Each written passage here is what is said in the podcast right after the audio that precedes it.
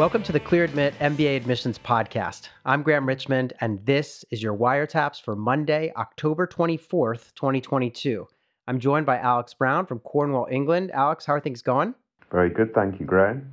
It's uh, France doesn't really celebrate Halloween, but Halloween is coming, and uh, we try to, you know, me being American, we just try to spread the the gospel of Halloween here a little bit. So that's uh, been on my nice. mind a little bit. I, I, I, think the Conservative Party in the UK is trying to spread the gospel of Halloween. Yeah, trick it's or, been trick scary. Trick or treat, trick or treat. yeah, yeah, yeah. As we're recording this, we've just learned that the Prime Minister has uh, resigned. So yeah, you guys have a lot of stuff to sort out there. Hopefully, we'll know more by next week. But yeah, this is crazy.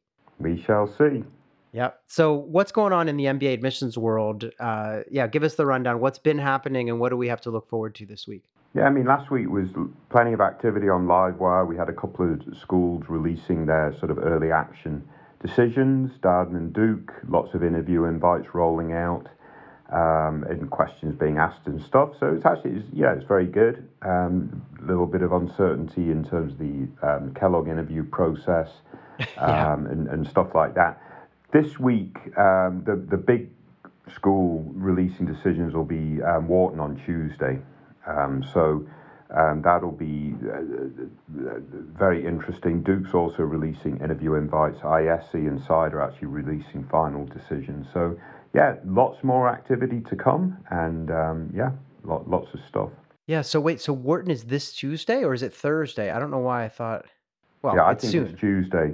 Yeah. Okay. So yeah. it's wow. Okay. This is yeah. exciting. Yeah. That's always a big. It, it um, might be Thursday. Milestone. Who knows, right?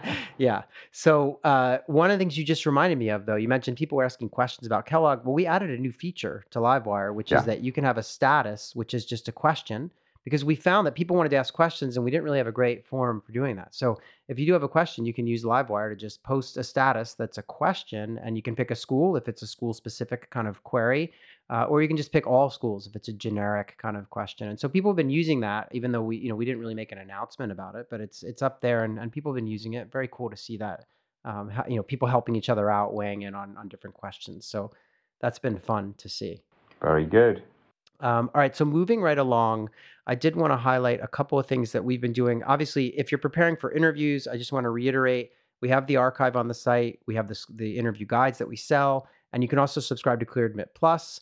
Uh, where you can get access to our videos about interviewing as well as the data dashboard and you you know get the interview guides for free if you subscribe annually so just go to bit.ly forward slash clear admit plus all one word all lowercase if you're interested in signing up uh, other than that, on the website, we did a couple of real humans pieces, one for uh, students over at Vanderbilt Owen, and the other for Ohio State University Fisher. And so those are cool, you know, a bunch of profiles up there of I think five or six kids from each, or students, sorry, from each of the the two programs.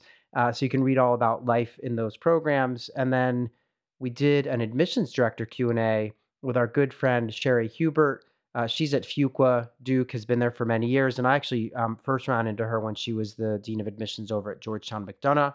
She's a, a you know friend of the show, and, and also has been on the website, um, you know, doing these kind of Q and A's for for many years now. And I did want to share a quote from her, Alex, and I don't I don't know if this will surprise you or not, but we asked her to just tell us something that maybe people don't know, and so um, tell me what you think of this. She said a little known fact about Fuqua is that over half of the class is awarded merit based scholarships each year, which range from partial to full tuition. All you have to do to be considered for a scholarship is to apply. There's no additional paperwork. Fuqua has doubled its scholarship budget over the past few years, and we offer a number of named scholarships from alumni endowments as well as through partnerships with organizations like Forte, Reach Out MBA, Peace Corps, just to name a few. So the thing that jumped out at me, Alex, was that they've doubled the amount of money they're giving out. And I, I wonder what you think about that. Doesn't really surprise me, honestly, Graham. I mean, it does stand out, but I would imagine quite a few other schools are doing the same sort of thing. It's a bit of an arms race, and certainly the use of scholarship money is a well known tactic to really tr- sort of appeal to your best um, applicants. So um, so yeah, doubling the, the, the, scholarship budget is absolutely fantastic. Kudos to Fuqua for, for, for enabling that to happen because you've got to yeah. do a lot of fundraising to do that kind of stuff. Yes. Um, but it doesn't altogether surprise me, Graham, because when you're in that top 16 group, um, it's a highly, highly competitive marketplace for outstanding candidates. Yeah, and we've heard from schools and and just in the press, you know, the domestic market has gotten a little smaller, application volumes on the decline, and so yeah, the schools are using those dollars, I think, to Yeah. try to build their class. So yeah, anyway, I encourage people if you're interested in Fuqua, you should absolutely be reading this interview with Shari. Um, she's always got great insights. It's a really lengthy interview, and she talks about their, you know, how they read essays, the whole admissions process there, et cetera. So check that out on the site. The last thing I wanted to run by you, Alex, before we talk about some um, candidates that you've uh, selected to do kind of profile reviews, is we've got an employment report that came in from NYU Stern in New York City. Uh, and so I'll give you the facts and figures, and I'm just curious to get your take on this. So, NYU Stern, the starting salary for people who graduated, this is the class of 22 that's, you know, just graduated back in the spring. The average starting salary is $170,000. That's up from 155 um, from the prior year. The total compensation package, uh, including bonuses and things for graduates, is $196,000. And 94% of their students had jobs within three months of graduation. That's actually down 1% from last year's report, which was 95%, but still a, a- good number. Uh, in terms of where people go, uh, the breakdown of kind of industries and things, we've got 34% going into financial services, 31% consulting, 17% tech. That's actually down a little bit. Um, it was 19% the year prior. And then we've got 4% into media and entertainment and sports, and about 4% into consumer packaged goods, and the same into healthcare. So those are the kind of industry placements. And then the last thing, Alex, is uh, regional placement information. And so they they placed 82% of their students in the northeast of the United States, another 4% in the mid-Atlantic. If you're not American or even if you are and don't know exactly what these regions are, the mid-Atlantic sort of throws in Philadelphia, Baltimore, and DC. Um, so still kind of for me, I think of it all as being kind of northeast, but in, in any event, so you add that together, you get 86% in either the northeast or the mid-Atlantic. Then you've got 6% on the West Coast, 3% in the Midwest, and 3% outside of the United States. So that's the news out of Stern. What do you make of that, Alex? Which school has the highest average starting salary? Do we know? I well, I should know this. I don't know it off the top of my head, but I think um, qu- clearly, you know, Stern and Columbia are usually right up there at the top because, well, I'll let you talk about why that might be. But I think of them as being usually pretty high, both of them. Yeah, yeah. And I might even speculate that Stern's could be above Columbia's. And the reason why for that, if that is the case, I'm not saying it is the case, but Right. there is a rational reason why that might be the case, even though um, if you look at any ranking, Columbia's in the tier above um, Stern. hmm Um, but because Columbia would would would um, send people off to further regions of the world post MBA, Stern is so New York centric and so finance centric, and that's where the bigger paying jobs are. It wouldn't surprise me if they have the highest starting salary, um, or certainly one of the very highest starting salaries amongst all the top schools. So it's because they're a little bit more finance focused than other schools, and that 86% are in that northeast mid Atlantic region. Um, where the, the highest salaries are certainly being paid. It, it, it doesn't surprise me. I think if I graduated Stern and I'm in that 6% without a job, I'd be really upset because having that 170k in your back pocket's pretty pretty good. Yeah, and I do th- I I do agree with you that New York is playing a big role in some of these figures, right? I mean, it just you know they're so NYU places a lot of people in New York, but it just also, um, yeah, it just the, the salaries are higher there. I also think some of what's happening and why there's been this boost is inflation and the job market's level of competition. You know, I still think there's a lot of competition for top talent, even as we may be entering a bit of a recession or something. I still think you know firms are there are a lot of firms that are still understaffed and looking to get good folks on board. So we're we're um, en- we're entering a depression here in the UK. Is it just a recession where you are? Well, yeah, I don't know. Well, France is a little chaotic too because there's been protests and things, and you know, Yeah. yeah, there's all kinds of strikes, and so, yeah, I don't know. I mean, obviously, yeah, these are crazy, crazy times. By the way, I tried to dig it up while we were talking, and I Columbia have not yet published their Okay. report for the class of 22, but for the class of 21, the median um, salaries were, it looks like, um, let me just see if I can dig this up and I, if I have it right, but I, I feel like it was 165 or something, so a, a little less, right? Um, Yeah, but I in mean, fact, yeah, again, yeah. Stern's was 155 last year, right? So it, it, It's gonna go up, yeah. Columbia's goes up on a relative scale. Dell Trump, um, Stern, Trump being the operative And- word, I suppose. But And actually, I, I think I picked the wrong number. That was the median salary for people going to consulting. They have a general number here, which is 150 for Yeah. people. Yeah. So, so again, so we'll back see. to my yeah. point. Columbia's might actually be a little less than Stern's, which at first glance you'd think, well, that doesn't make sense that Columbia's the stronger program. Right. But again, Stern overly sends people to finance and to New York. Yeah. So that. um, and, and so Yeah. forth. So, so yeah, no, very good. Interesting, Interesting. stuff. Yeah, definitely. So um, let's get into our candidates for the week. I did want to mention we have a couple of events that are going to be taking place. One is this Wednesday, and it's at noon Eastern, and it's a um, a session that we're doing about testing, like whether you should take the GRE or the GMAT or no tests at all, and and this sort of um, the whole sort of debate around what role do these tests play in admissions. What happens if an applicant applies without a test score, assuming a, a school allows for that?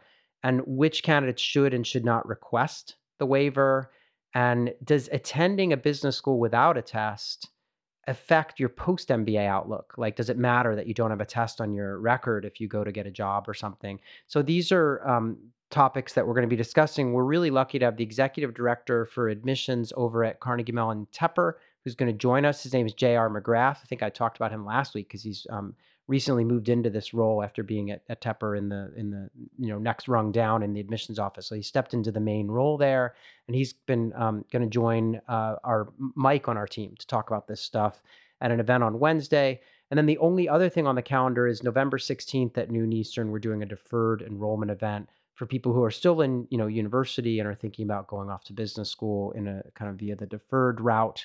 Uh, so that'll be fun, and and you can um, you know, uh, I guess I'm going to be emceeing that one with Wharton, Columbia, MIT, UVA, Tepper, Yale, Berkeley, and Chicago. So a lot of schools there. Uh, for these events, so for the first event about the testing, you can go to bit.ly forward slash test or no test. uh, and that's all lowercase, all one word.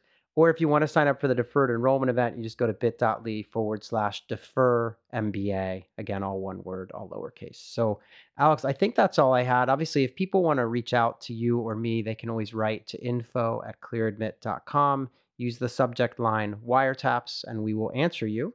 Um, but, Alex, did you have anything else before we get into it? We haven't had any reviews for a while, Graham. I think we need to push Yes. folks a little bit. Maybe it'd be nice to have a review.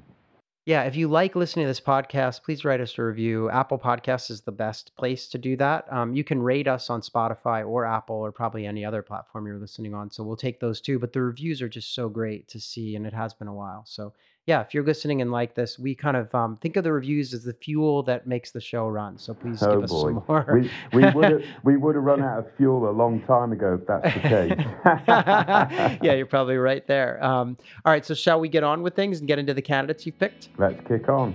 All right, so this is Wiretaps candidate number one.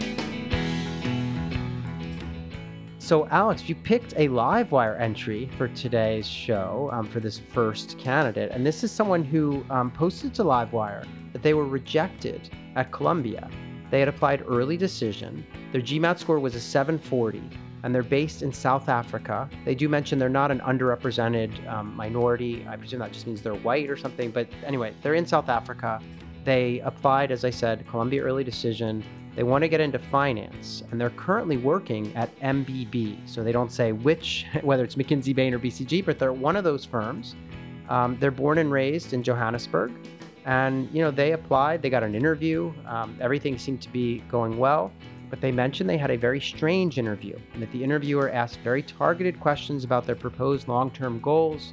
Uh, in terms of industry trends and you know their solutions to solving industry problems, and you know this candidate said they didn't feel like they answered um, they said they felt like they answered those questions adequately but they were kind of challenging questions right so in any event, that's kind of the, the baseline story here. But I'd love to know, like, what made you pick this person? And I know you had some dialogue. I think so did I, actually, with this candidate. We got a little more info. Yeah, so yeah, help flesh this out for us. Well, I think it's an interesting case uh, for a lot of different reasons. One is alumni interviewing can be challenging, right? Yeah. So we yeah. talk about, you know, who you should interview with. If you have a choice, um, AdCom is your best choice because of the certainty of the style, the format, and so on and so forth. Um, and alumni can be of variance. Um, no matter how disciplined the school is in terms of training their alumni to interview, sometimes an alumni interview might go on for an hour and a half and it should be 30 minutes. Sometimes yeah. it's of the nature of this type of interview where it's really probing and a bit stressful rather than being more of a sort of resume based um, interview and so forth. So the, the one, one issue here is you know, sometimes you can be unlucky and get a challenging interview.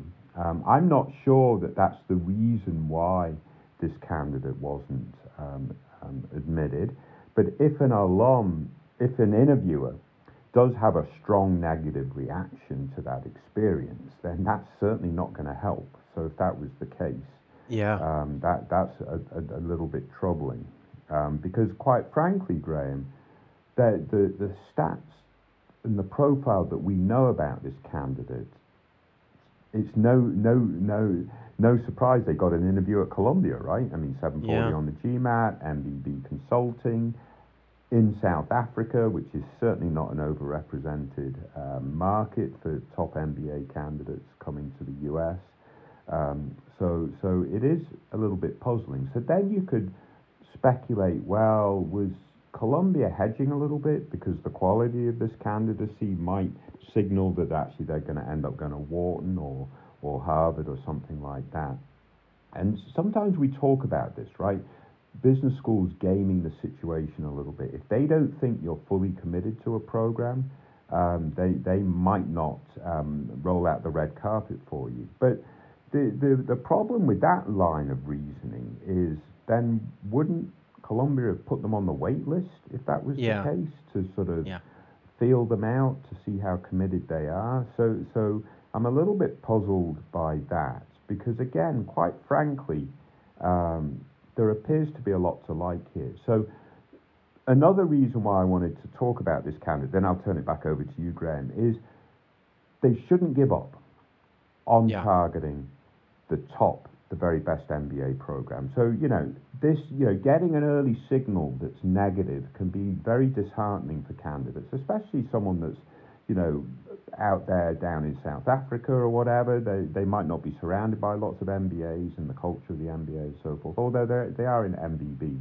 So, so presumably there is some of that. But my point being, there will be folks that get denied by Columbia before or after an interview that might end up at Stanford or Harvard or Wharton sure. or you know you name the who's who list of top tier MBA programs. So my encouragement for this candidate is to put this experience behind them and put it behind them quickly and re-resolve their, their their strategy and, and target round two, and certainly make sure they include the likes of Wharton and Booth um, and, and so on and so forth into the mix.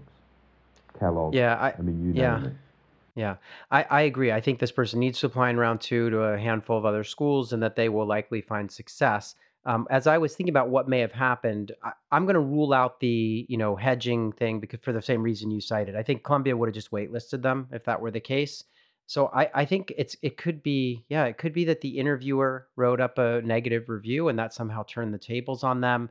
I do think there is um, some danger when you're coming from MBB, where I've heard more than one admissions officer talk about this sort of um, notion that some candidates come through the process and it's sort of like they don't you get the feeling that they're applying to business school because everyone else does at work and it's just like well that's what i'm supposed to do uh, and that there hasn't been quite enough thought put into exactly what they want to do post mba and why they really um, are excited to get into the classroom and study. And so if there's any like kind of a whiff of like oh well this is my kind of you know uh, god-given right to get an mba to top school because i'm working at mckinsey or something then they're going to get ruled out pretty quickly because there's you know that potential for a lack of humility or whatever it might be. And I'm not saying that this person's done that, but that was something that occurred to me as a possibility. And so, you know, obviously we don't know much about the person's undergraduate experience, but as you pointed out, well, they're at MBB, so they couldn't have done too poorly as an as an Right. undergraduate. Um, but we don't have those facts and figures, so it'd be good to know that. And and yeah, just could be a case of where maybe the written materials didn't you know, quite make a compelling case or something, and then you couple that with a a- an interview that didn't go so well or something, and yeah. But in any event, I feel like they got to go out there in round two, and and they will get into a top school. They just need to kind of redouble their efforts. Yeah, yeah. I think we both agree with that. It's, it's got to be hard. I mean, there'll be plenty of, well, some folks that are listening that have had received some bad news, and, and there's no doubt that that's, that, that's very disappointing. Um, Yeah, totally. but in this process, you've got to put it behind you very quickly um, and, and refocus on, on, on to round two. Whether it's in this case, you, you've got to refocus on M7 programs, I think. Um, or in other cases, you've got to readjust your targeting a little bit, uh, maybe hmm look at a tier below, and, and so on and so forth. Um, Yeah, but um, but you know, stick to stick to their guns. I mean, one one of the, the the issues that they had with the interview was um, basically talking about their long term goal. Well, if their long term goal is genuine, don't start shifting it because they had a, a poor experience explaining it. Just go ahead and explain it better next time. Really yeah. make sure that that narrative is really well developed. Mm, got it. Yeah, I, I so I'm I'm glad you spotted this one. I know we had both engaged with them on Livewire, but I'd forgotten, and so I think it's an interesting one to bring to light, especially as you say, a lot of candidates are dealing with this kind of stuff right now, where you're getting bad news, and so how do you regroup and get going in round two? Um, so I want to wish that person the best of luck. Thank them for sharing their status. Hopefully, we gave them some advice here and on the site that's been useful. Uh, but let's move on and talk about wiretaps candidate number two. So this is a candidate that you took from ApplyWire, and she, I can say she because she's a uh, has indicated that she's a female candidate. Uh, she's got three schools on her target list for the fall of 23. Uh, those schools are Georgetown, NYU, and Yale. She's currently working in human resources at a football club, uh, or soccer, as we would say in America. Football Um, club, Graham. Football club.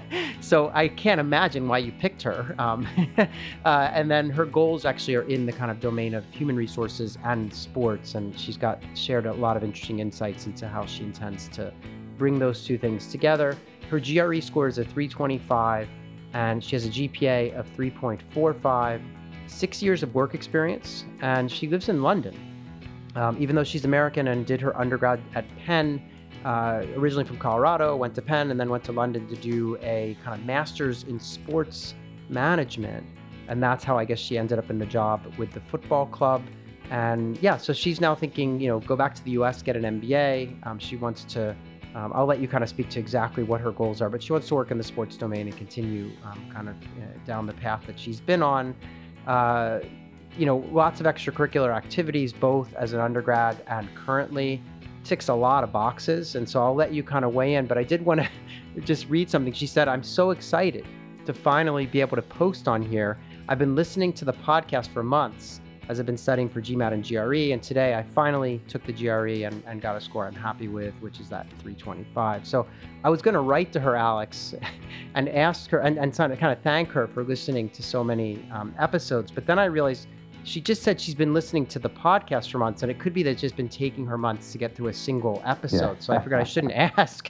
Um, but tell me what you think of her. Well, I think she should write a review for the podcast for a. She's been listening for that long. Yeah. We need the Yeah. reviews. That would be great. Yeah. But yeah, this is a really interesting candidate. I think that she had to do a pivot straight out of uh, undergrad. Was it straight out of undergrad or Yeah, during yeah, she- undergrad? But I mean, Yes, yeah. even- nursing. She was in nursing, yeah, right? so When she, yeah. she, she, she, she switched. But she has really good reasons for that switch. And, and it seems to me she's taken on some interesting challenges through her life. You know, she's gone from Colorado to Philadelphia to London. Um, so obviously she's she, she's moved up in the world, right? I mean, that's definitely a positive trajectory right there. Um, but, um, but, but honestly, um, there's a lot to like about this candidate. Um, I think, um, you know, her, her profile fits. Um, you know, maybe the numbers don't really pop, but I think they're certainly good enough. Coming out of an Ivy League school, 345, 325 GMATs in and around the sort of medium for the top schools. Um, her her career in human resources at a uh, you know, at a big sports franchise um, um, um, is is really interesting. It separates her from from folks that do a lot of you know you know the consultants and the bankers and the tech folks Yeah. or whatever. So, and it's so- at a Premier League football club, Yeah, right? yeah, I mean, yeah, she says no, that. Yeah, no, so that's like the that's the real league. Yeah. yeah, okay. yeah, yeah. And so it might even be half decent football club. I mean, who knows?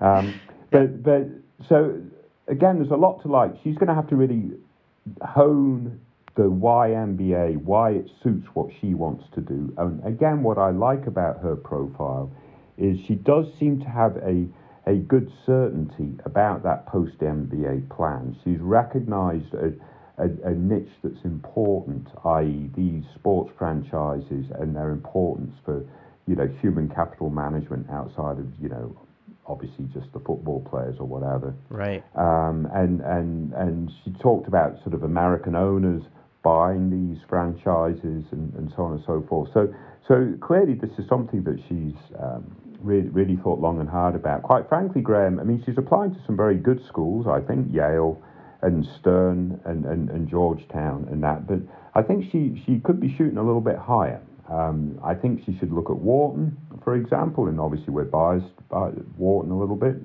given our um, given our association with Wharton. But I mean, they've got a good sports program, um, and you know, I think other top schools, maybe Harvard, maybe Stanford, but certainly looking at, at one or two schools in that M7 group is, is something that she needs to do in round two. Not to drop the schools that she's targeting, but to add to that list um, and maybe apply to five or six programs. Yeah, I think you're right. I mean, I, I feel like uh, I- understand where she's coming from in terms of, you know, she's identified a couple of programs in, in Stern and Yale and, and, also Georgetown where she feels like they have, um, you know, she's done the digging and found the right courses and things that are going to help her. But as soon as we mentioned, you know, hey, wait, have you looked at Harvard or Wharton? She seemed to say, wow, I, you know, I didn't know that I would be competitive. And she, but she does know a ton about Harvard's offering in this domain Yeah. and started ra- rattling off all the courses and the, you know the kind of research that's being done there. And so I think she should um, take her shot and and try because you know yeah the numbers are not like flying off the page in terms of being like you know 750 or you know in this case she's got a 325 on the GRE but it, you know sure could it be a 330 okay but look this is a female candidate in London who's American with international experience working i mean just such a cool job. I mean everyone's going to be listening when she speaks in class because she's just had a really different set of experiences her goals are Are, great are you saying Yeah. that because she's watched a team lose more than it wins or win more than it loses? I want to know that. I, I don't know. I don't know. You know, I yeah, maybe she'll invite you. You know, the next time Man City plays her team, maybe she'll find a way to Yeah. send you a ticket or something. Yeah, yeah. know. But yeah. but she, um, but in any event, no, I just think she has interesting experience, Yeah. and also I loved her her kind of career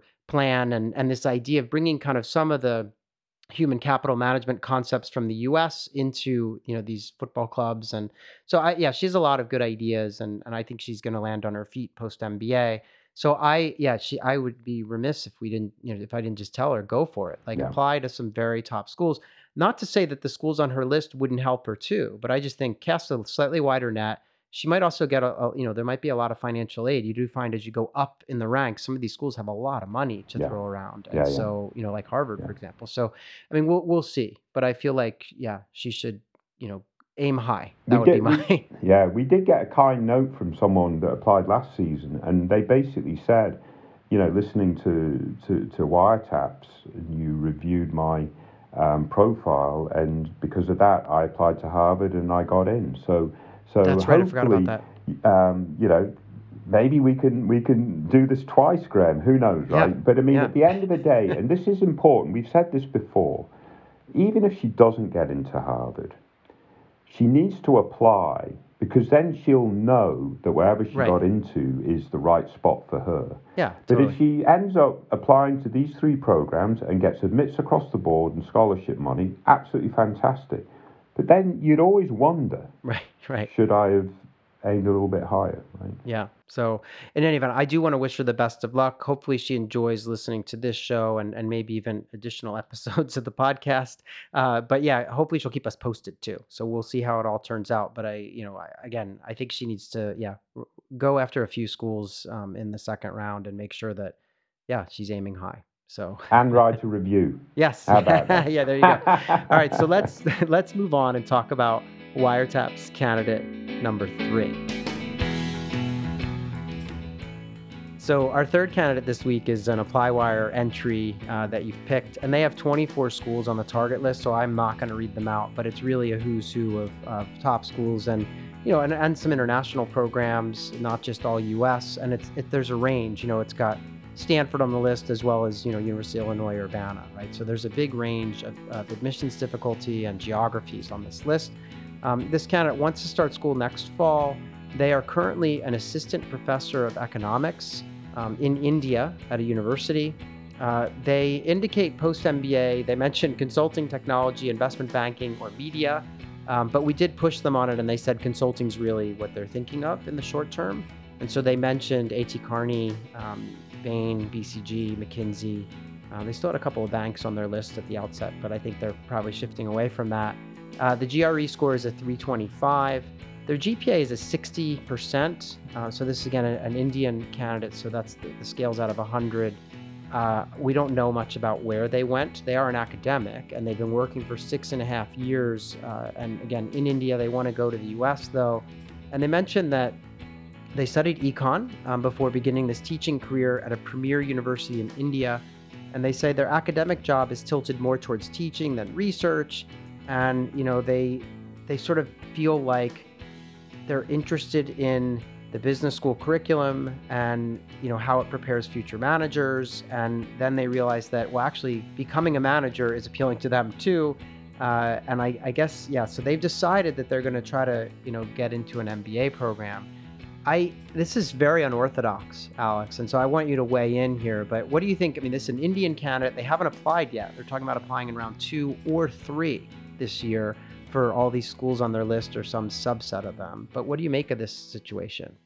Yeah, I mean, the reason why I highlighted this candidate, or one of the reasons to talk about this candidate, is they're really not setting themselves up for success in the admissions process at this point. Mm-hmm. Um, and I want to be a little bit blunt about that because they might well be a really interesting um, individual. Obviously, as a, as a professor, they've done some really interesting things. That's very good. And, you know, as a teacher myself, I have a lot of um, you know, I, kudos for, for people that follow that path. But it sort of strikes me that they, they've been teaching economics for a while. They realise economics is a bit dull and they like the business curriculum, right? And I say that a little cynically because I teach sure. in the business curriculum, right? So right, I do find right. economics a little bit dull. I also find economics a bit hard. So he, this person's obviously a lot smarter than me because they, they can actually teach, teach economics. but, but, but, but, but the point being, there's a lot of signals here to suggest that they're not going to maximize their opportunity in the MBA admissions process. One signal, they've got 24 programs on their target list, i.e., they've not really sort of gone down the path of really figuring out the right programs. Another signal is, as you said, their post career um, list um, initially was basically whatever I can get my, my hand in, right? So nothing developed there. Mm-hmm. Yeah, they went after consulting, but that's a little bit um, broad um, yeah, in of yeah. itself, right? So, um, and and you know their Indian heritage, and, and we know that that puts them part of an over sort of subscribed um, population. Um, so that makes it more competitive for them to have all their ducks in a row.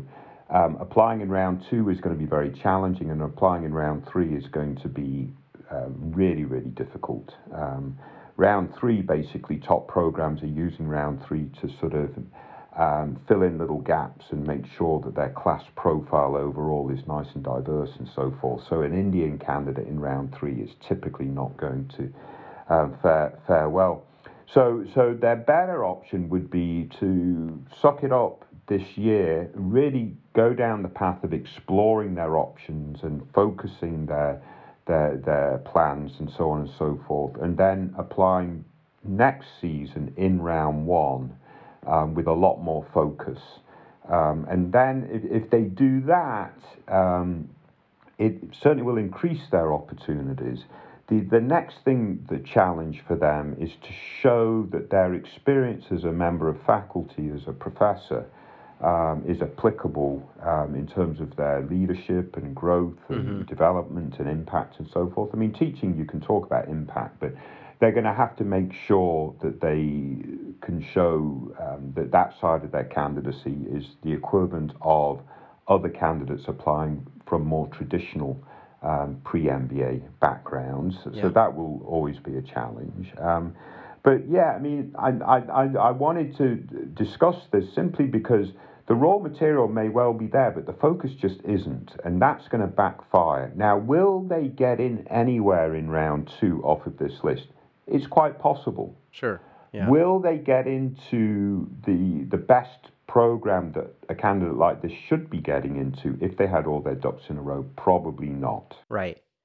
Yeah, I you know, the interesting thing with this candidate is, you know, even just looking at that list of 24 schools, well, they indicate on their note here that they want to land in the States. So if they're coming from India to the US, they probably need to go to an American business school. So I would Yeah. probably immediately eliminate the schools that are not American on their list because I don't I'm I'm seeing a harder path for someone from India to go to school at say, you know, Hong Kong University of Science Technology or, you know, the Indian School of Business, which are on their list, and then somehow getting a job in America. Like I don't see that happening as yeah. readily um, as if you go to the U.S. At minimum, you get your one year um, uh, practical training, uh, you know, visa, and, and a lot of schools are STEM, so you can make it three years and stay in the U.S. So if they want to go to the U.S., they need to look at U.S. programs probably um, in this situation. And I, yeah, I agree. Yeah. It would have been better if they were in the first round. Uh, their undergrad we don't know enough about that 60% doesn't jump off the page you know we see kids coming out of the iits in india uh, with better marks than that and so i'm kind of wondering you know how that went and yeah so i i hear i think there's a lot in what you're saying. I mean if they were to wait and apply next fall uh, to a streamlined list of schools maybe they reset the test get a really great you know 330 plus on the gre or something they start to really stand out and can speak to how as you say that academic experience that they've had as a teacher is giving has given them some leadership experience too and and you know kind of managing their classes and students and faculty other faculty et cetera. So i think it's doable and i on some levels i would say wow this is kind of a really cool non-traditional candidate but i worry as you say that lack of focus being late in the admission cycle uh, it just yeah could be a recipe for disaster if they don't kind of get it all straightened out quick. So yeah yeah. um, so hopefully yeah. they listen to this and recognize that actually, um, there's things I need to do before I can optimize my opportunity, basically. Yeah, yeah, exactly. So I do want to thank them for sharing their profile. Hopefully, the advice that we gave them on the site and on this episode of the show is useful. Uh, Alex, let's do it all again in one week's time. I guess we'll have a lot of stuff that will have happened next week, including uh, you know, Wharton invites will have come out. Um, the UK will have a new prime minister in theory, so we'll have some things to discuss. Um, but yeah, thanks for picking these out as always, and I guess we'll see everyone in one week's time. Very good. Thank you very much. Stay safe, everyone. Take care.